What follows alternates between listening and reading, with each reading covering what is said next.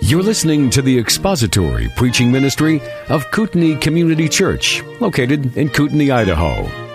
We pray that Christ is exalted and your spirit is blessed by the teaching of God's Word.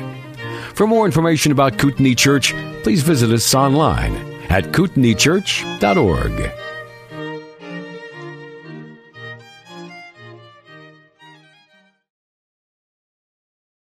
and that most of the brethren, trusting in the Lord because of my imprisonment, have far more courage to speak the word of God without fear. Some, to be sure, are preaching Christ even from envy and strife, but some also from goodwill. The latter do it out of love, knowing that I am appointed for the defense of the gospel. The former proclaim Christ out of selfish ambition rather than from pure motives, thinking to cause me distress in my imprisonment. What then? Only that in every way, whether in pretense or in truth, Christ is proclaimed, and in this I rejoice. Yes, and I will rejoice. Let's pray together.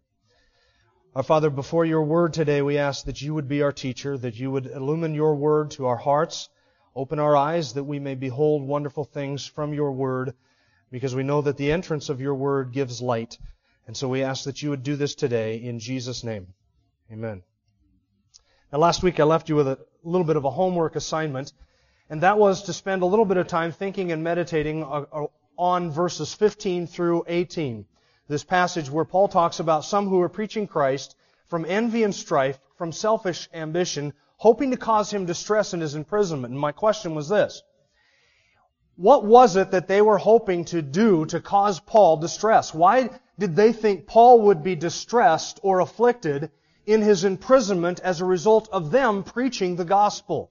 What type of distress were they hoping to cause Paul? And why were they hoping to cause Paul that distress?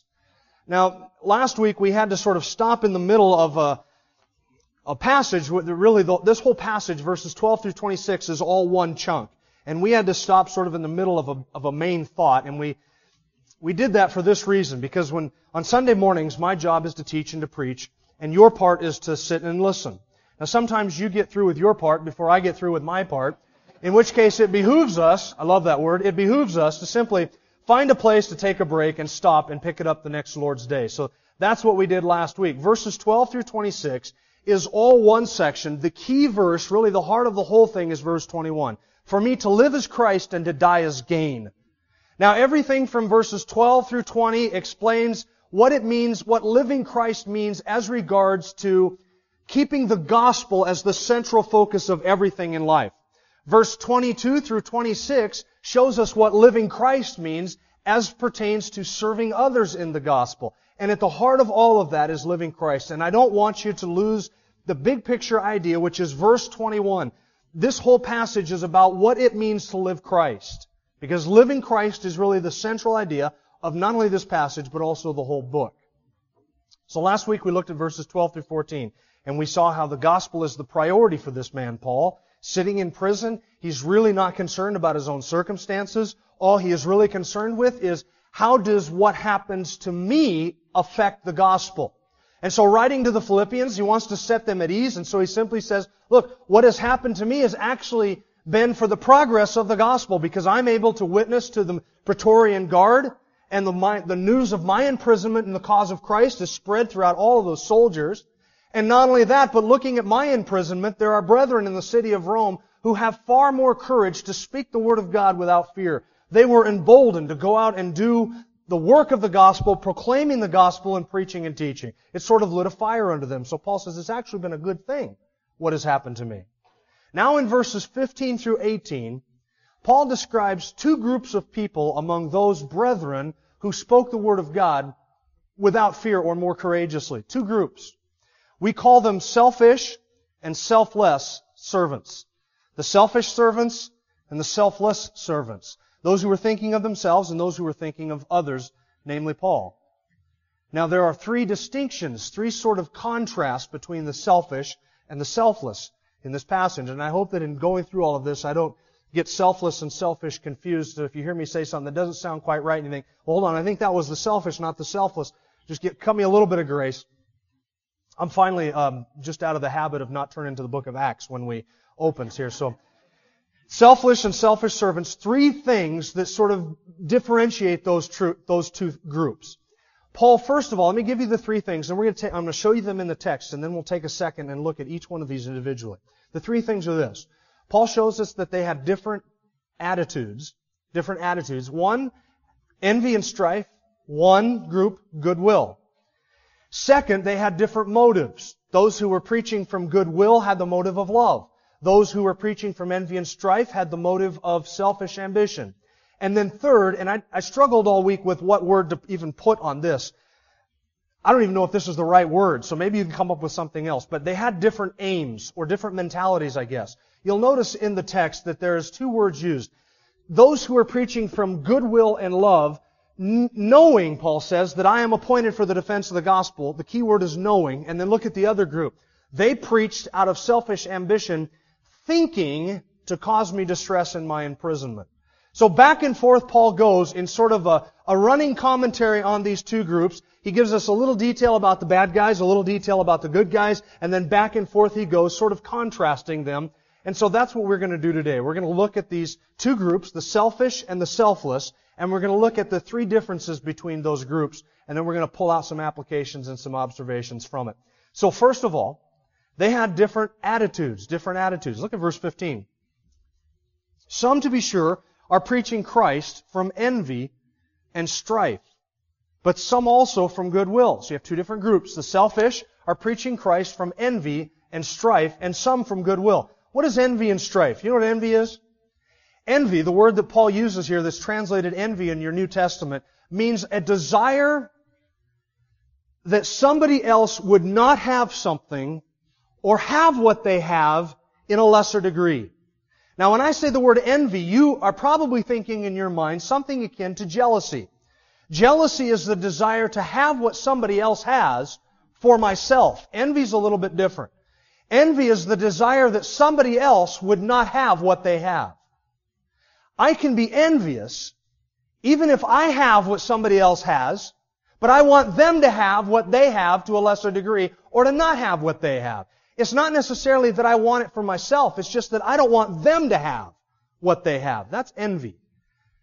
Envy is looking at somebody else, and you've probably seen this in your own heart. You see God bless somebody's business, somebody's finances, they, they get a new job, or they get a promotion, or they get a raise, and you look at it and you say to yourself, they don't deserve that. They don't have that coming. That's too nice of a thing for them to have. What makes them think that they deserve that? They shouldn't have it. And if you just step back for a second and looked at your own situation, you'd probably find that God has blessed you with the same thing to an even greater degree. But the issue is not that you want what they have for yourself. The issue is that you don't want them to have what they have. And you might even be sitting on three or four of those things. You just don't want them to have it. That's envy. It's not that you don't have it. Uh, you might have it. You just don't want them to have it. And so you say to yourself, they don't deserve that. They don't have that coming. You have an envious heart? Let me give you a test. Here's a real good test. Ask yourself this. Am I able to rejoice with those who rejoice? When God blesses somebody with something, am I able to, with sincerity, without wax, say, praise the Lord, that is great. Even though you've got it, or even though you might want it. You're simply able to enter into their rejoicing and to rejoice with them. And you don't want what they have, and you're glad that they have it. The envious heart is not able to rejoice. It just says, hmm, good. Good for them.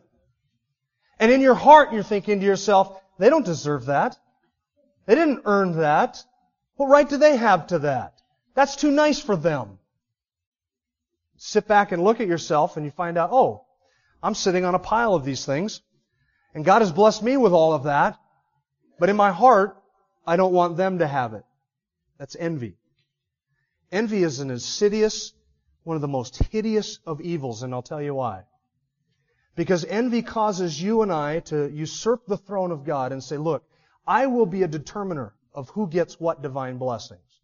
I will determine what is right to give to this individual or to that individual, and it wants to usurp that authority of divine blessing from God and take it for ourselves. As if God is too incompetent to determine who to bless with what.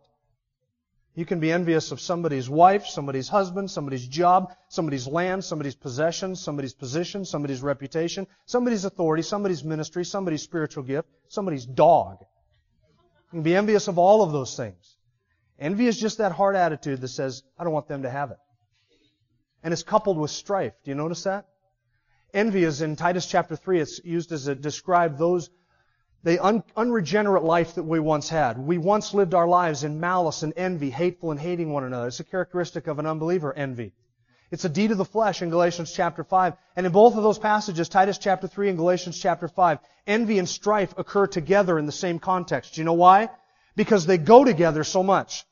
Show me some place where there is strife, and I will almost bet you that some form of envy is at the heart of all of that strife. You know why they go together? Because envy in the heart says he doesn't deserve that. He doesn't need that. That's too nice for him. And so in your heart you want to take it from him.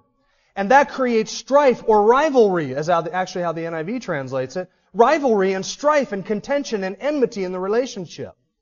And they always go together. If you have kids, you've seen this, haven't you? One kid is sitting in the living room playing with his toys. And he's got four little toy cars. And there's one toy car that's all the way on the other side of the room up against the wall, not being played with. Nobody has touched it. Nobody even notices it is on the map until the little brother comes in and walks over to the one toy car that's on the floor that is not being played with, would never be played with if little brother didn't walk into the room. He grabs that car and now the boy who has four cars wants what? The one car. Why? Because he doesn't have any toy cars? No, because he doesn't want him to have the toy car. And had little brother not walked into the room, big brother would have never even seen that car. But once he gets the car, big brother wants to divest little brother of the blessing of that one car, even though he's sitting on four of his own. Right? You ever seen that with your kids? So then what happens? He moves in. I have my kids up here looking at each other. Hmm, hmm, hmm. So what happens? Big brother moves in to divest little brother of his blessing because he has a heart of envy and strife ensues. Have you seen it? You've seen it in your home. Because envy is present in the human heart from conception. And at the earliest opportunity, it will manifest itself, and you never grow out of it. You never grow out of it. Watch your heart. You see God bless somebody and you watch the manifestation of envy in your own heart and you'll be disgusted. And then you just have to sit back and ask yourself, who made me the arbiter of divine blessing? Who put me on the throne of heaven to determine what is right and what is not right in all of this? That's envy and strife. Now I give you a description of those two words and I illustrate it for this reason. I asked you last week, what were they hoping to do to cause Paul distress? The words that Paul is using to describe their attitudes and their motives gives us some indication as to what's going on, and I'm going, to, I'm going to give that to you in a bit. The second group, the selfless servants, they were preaching Christ out of goodwill. The word usually in the New Testament is used to describe God's goodwill toward men. That is divine favor upon something. It seems a bit of a stretch to sort of put that meaning into this context. It seems that since one was motivated by feelings of strife and envy toward Paul, the other is actually motivated by a feeling of goodwill toward Paul. There is a, a desire to bless Paul, a desire to help Paul, a desire to come alongside of Paul. That is the feelings of the one. It is a feeling of goodwill toward Paul himself. The others have a feeling or an attitude of envy and strife. There was something that Paul had that they didn't want him to have. They may have had it themselves, but they didn't want Paul to have it. And then there is something that they are doing that they are hoping, they're motivated by this selfish ambition. So we have different attitudes. Second, different motives.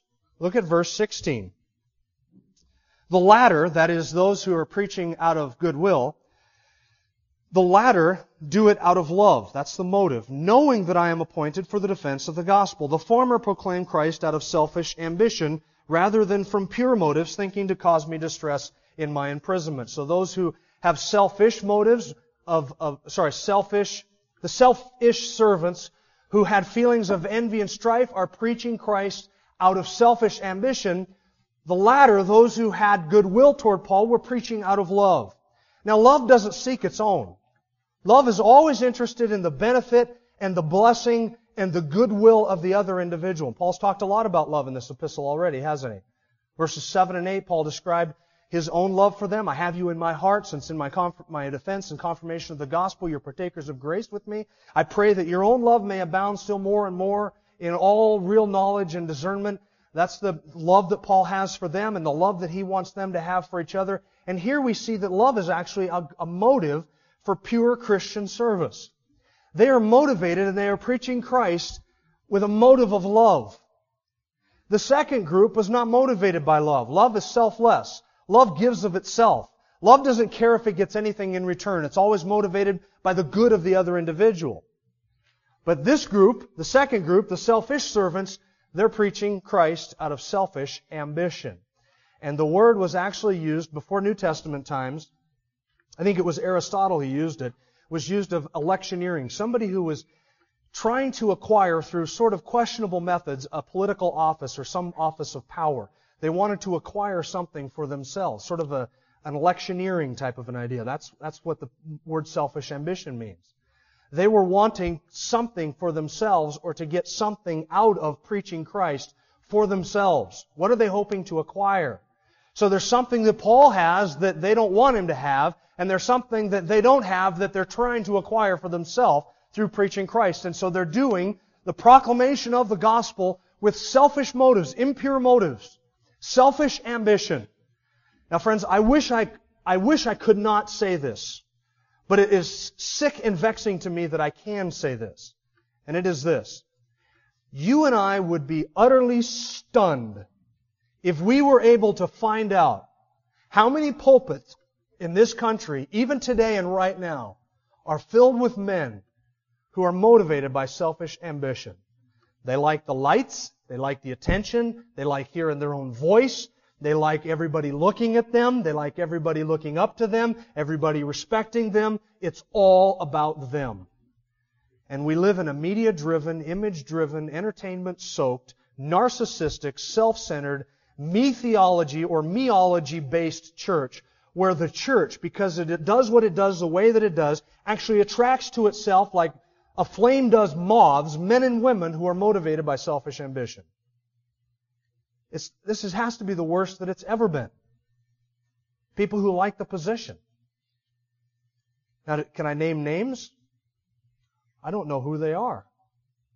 I don't. I have suspicions, but I don't know. I just know that it's a horrible plague in our day in churches. Men who like the position, they like the praise of men rather than the praise of God. In Paul's day, it was the same thing. They were preaching the gospel, and their motives were impure. They were trying to acquire something out of their ministry for themselves, building their own kingdoms. They had different attitudes, different motives. The third distinction between these two groups is that they had different aims. Like I said, that's the word I'm, I don't know if aim is the right word. You can write it down if you're a note taker. In a couple months, you're not going to have any idea what I was talking about when you wrote that down. But notice the distinction between the two words. Some were knowing, knowing that Paul was appointed for the defense of the gospel. And others were thinking, supposing or imagining that they were able to cause Paul distress in his imprisonment. So they have a different aim. They have a different end game or mindset in all of this. And it's brought out by the distinction between those two words, knowing and thinking. One group, that is those who were preaching out of goodwill, motivated by love, one group had a right assessment, a right knowledge of Paul, his ministry, what God was doing through his imprisonment, what the purpose and the plan of God was in keeping Paul in Rome for two years. They were able to look at Paul's imprisonment and say, he's been here for two years, God has taken him out of circulation, and we understand what God is doing in this, that this is for the progress, the confirmation, and the defense of the gospel. And so they knew that Paul had been appointed for this, that he was not a victim of his circumstances, he was not an unfortunate man caught in a whirlwind. It was not the hostile Jews or Caesar or the Praetorian Guard that kept Paul where he was at. This was by the hand and the appointment of God. And that God in His sovereignty, and God in His providence, and God in His grace and His master plan put Paul right there. And some knew He's appointed for this. Now others thought that in the midst of all of this, that Paul had an ego that could be bruised. And so they thought, well, in preaching the gospel, we're going to actually cause Paul some distress. Some distress. They wrongly assumed that if they were able to promote the gospel without Paul, it would hurt Paul's feelings. And Paul says they've missed it entirely. What they didn't take into account is that Paul's interest was the proclamation of the gospel. They thought in proclaiming the gospel they were hurting him, and in proclaiming the gospel they were actually advancing his interests. They were actually advancing his cause.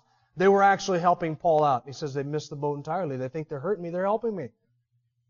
Friends, this is an important point and a key one, and listen to this, because this is key.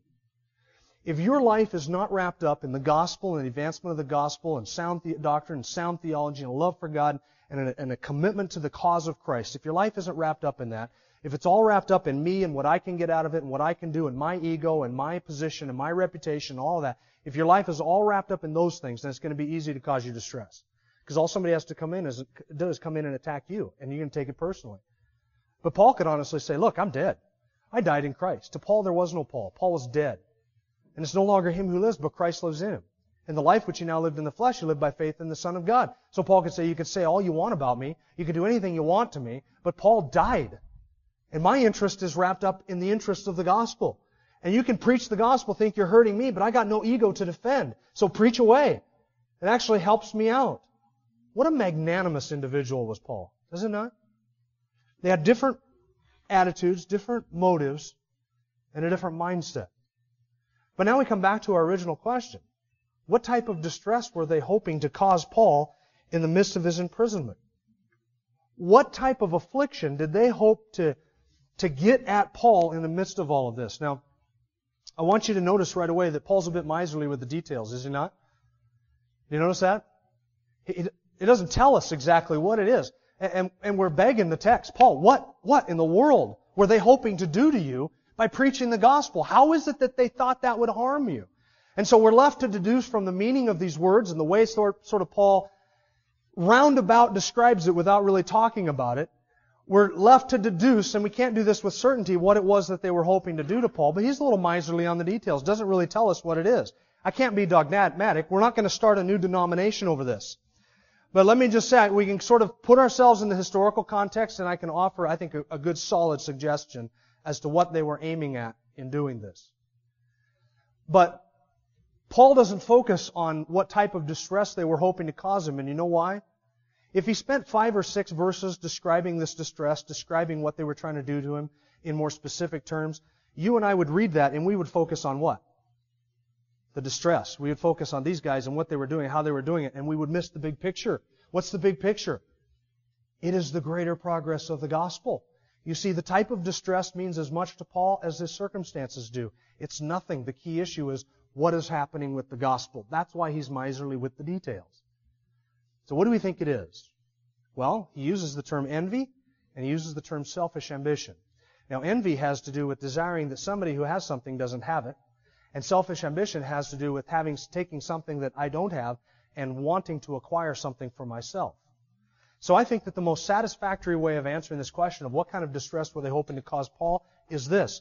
I think this was an issue of personal rivalry.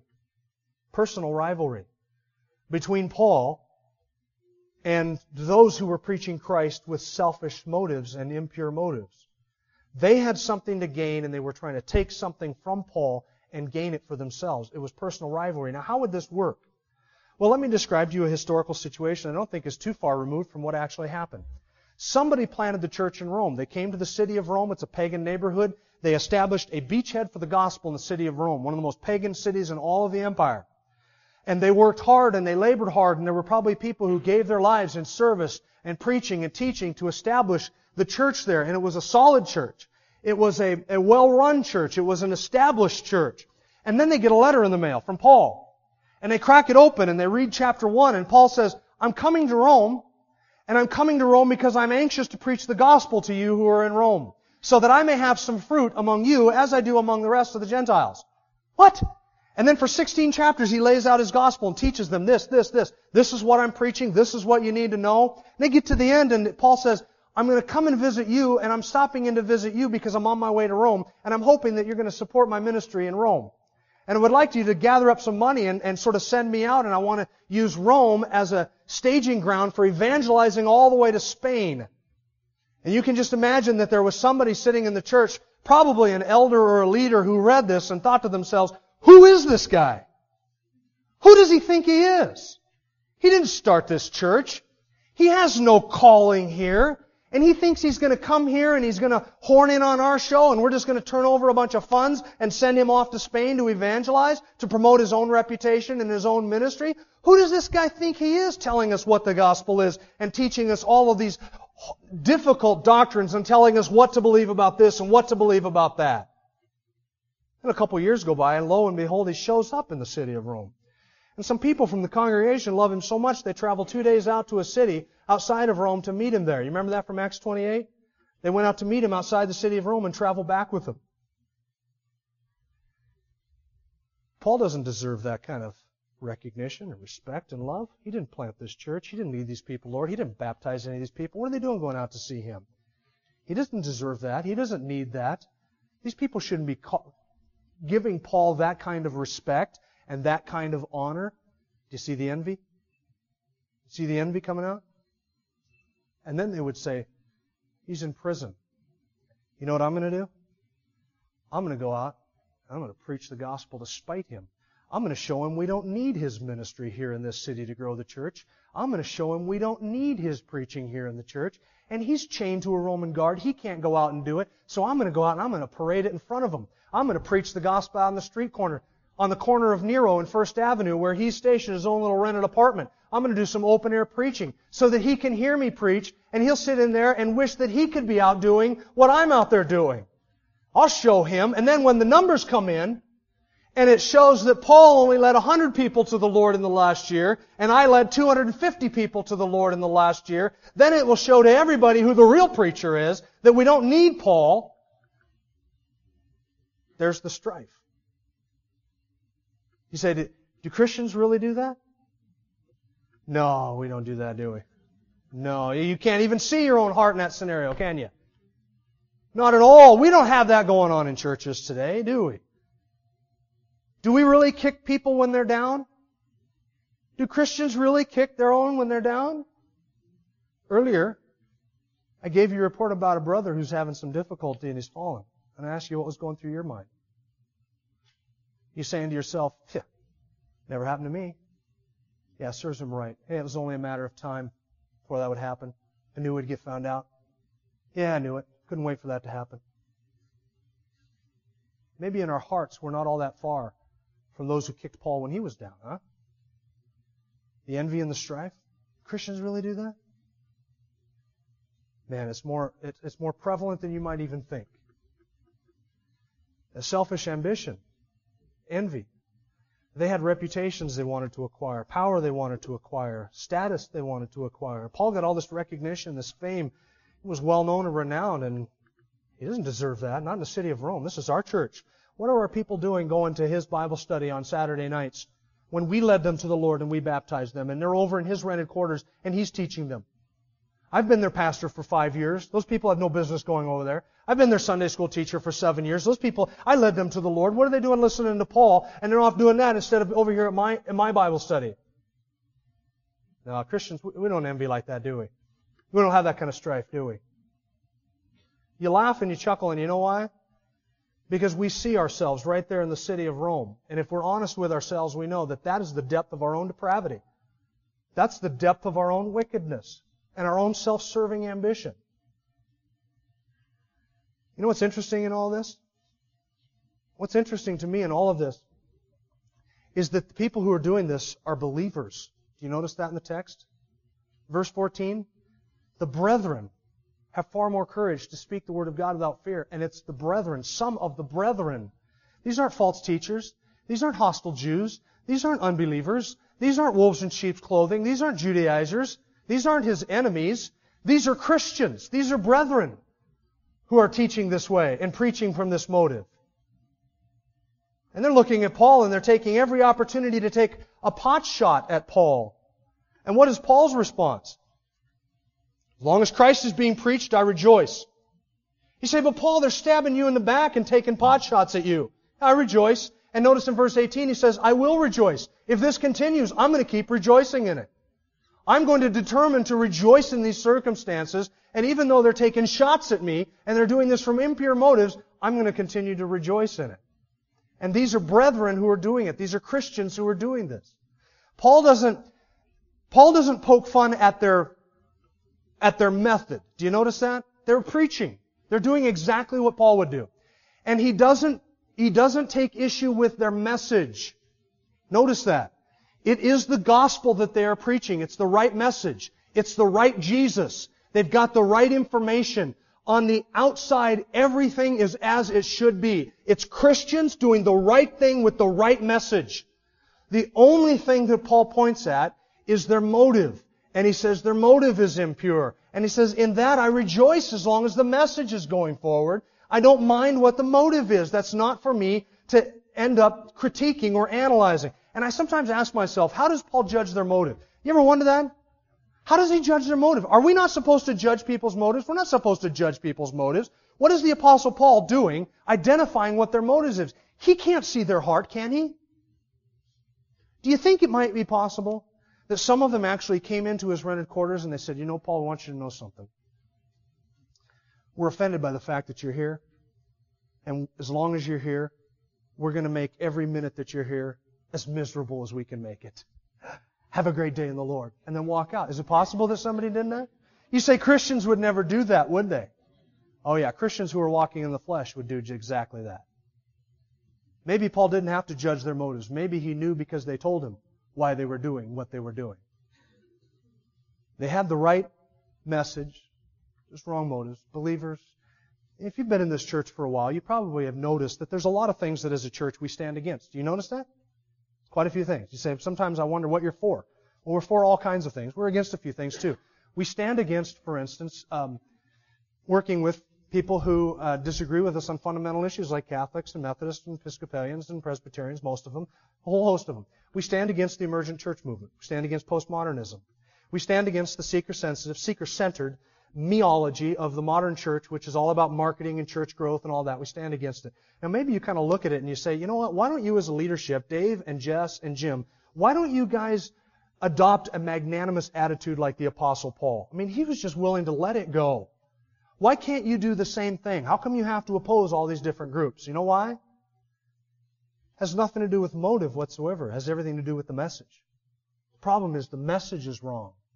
They had the right message, the wrong motives. Listen, friends, you can preach heresy with pure motives. You can preach heresy with pure motives.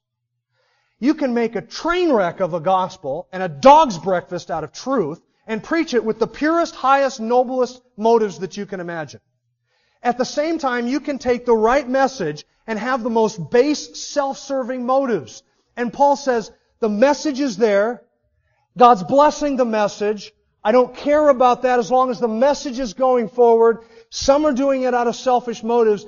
I don't care about that. My only concern is that the right message is being promoted. And you and I can do that same thing. We can rejoice when the message goes forward, but when people alter the message, then we contend. You understand the difference between those two? Third observation, just kind of an application that I want you to notice here. And with this, I'll close. Do you notice that God was using these ignoble men? Do you notice that? To advance the gospel? How could he use somebody whose motives were just at the basement level of all motives? I mean, these are the most self-serving, selfish, selfishly ambitious people that you can imagine. They want to cause the apostle Paul harm. I can't even imagine that mindset, can you? The beloved apostle Paul and you doing what you do to cause him harm. That's their motive. How could God use such men as that to promote the progress of the gospel? You know how God does it? Friends, God does it today too. I hear people getting saved in churches through ministries that I'm like, you got saved there? You came to know Christ there? Are you kidding me? From that guy? From that woman? How, how could that happen? You know why it is? It's because God honors His message, even though He may not honor the messenger. He may not bless and He may not honor the messenger. But the message has a power in and of itself. We're not required to gussy it up, to dress it up, to make it fancy, to make it relevant, to give it power, to breathe life into it. It has a life and a power and a beauty all of its own. And when it is given accurately and it is given for whatever the motive is, God in His sovereignty can say, I will take that truth and use it to save so and so. Why? Because it's the truth that saves, not the person who gives the truth. I think it was John Eadie who said the virtue of the gospel lies in the gospel, not in the gospeler. It lies in the exposition, not in the expositor. So the power rests in the message, not in the messenger. And God can take the message and use the message without ever blessing the messenger. Case in point, Jonah. Right? Jonah. Did Jonah have the right message? Oh, spot on. Did he have the right motives? Not for the whole book. But God used the message to bring repentance and salvation and grace to people, even though the messenger was all messed up. Now, am I suggesting that you and I can make a train wreck of our hearts and our motives and our lives and say, well, as long as we got the message right, I don't need to have anything else right. I don't need to have right motives, don't need to have right conduct or behavior. That's not what I'm saying at all. What I am suggesting is this. Thank God that He uses the message in spite of the messenger. But you and I would be far better served to make sure that we not only have the message right, but that we analyze our motives and examine our own heart. Friends, my heart is desperately wicked above all things. Desperately wicked. I have a suspicion that you're no better. But my heart is desperately wicked. And sometimes I can do something and I can analyze my motives in it and say, this is pure before the Lord. And then I get on the other side of doing it. Bing, and the light goes on and I realize I did that for all the wrong reasons. As pure as I hope the motive to be, we all wrestle with it. And we all have to analyze our hearts and judge them and drag our motives out into the light of truth and examine them before God. And by the grace of God say, why am I doing this? Is this for my own advancement? Am I trying to promote my own agenda? Do I do this so people will look at me? Am I doing this because the lights are shining on me? Am I doing this because I want people to think that on the outside I'm really good and that I'm super spiritual and I got my house in order? What kind of a facade? What kind of an agenda? What kind of a little mini kingdom am I trying to build in this? Got to analyze our motives and watch your heart for envy, selfish ambition, and strife. Guard your heart. Let's pray. Father, we do thank you that even by your grace, you use us in spite of ourselves. And Father, our hearts are desperately wicked. We are chained to this body of death, and we always will be until you take us home. We only ask, God, that by your grace, you would continue to sanctify us, purge us, and remove from us every prideful way, every self-seeking agenda, ambition, and motive, and glorify yourself through your truth that we might gain the reward, that we might honor and glorify you, that we might love you and express our love to you with the purest of hearts. We ask this in Jesus' name. Amen. Thank you for listening to the latest podcast from Kootenai Church. If you'd like to learn more about Kootenai Church or to donate to our church ministry, you can do so online by visiting kootenaichurch.org. We hope you enjoyed this podcast and pray you'll join us again next time. Once again, thank you for listening.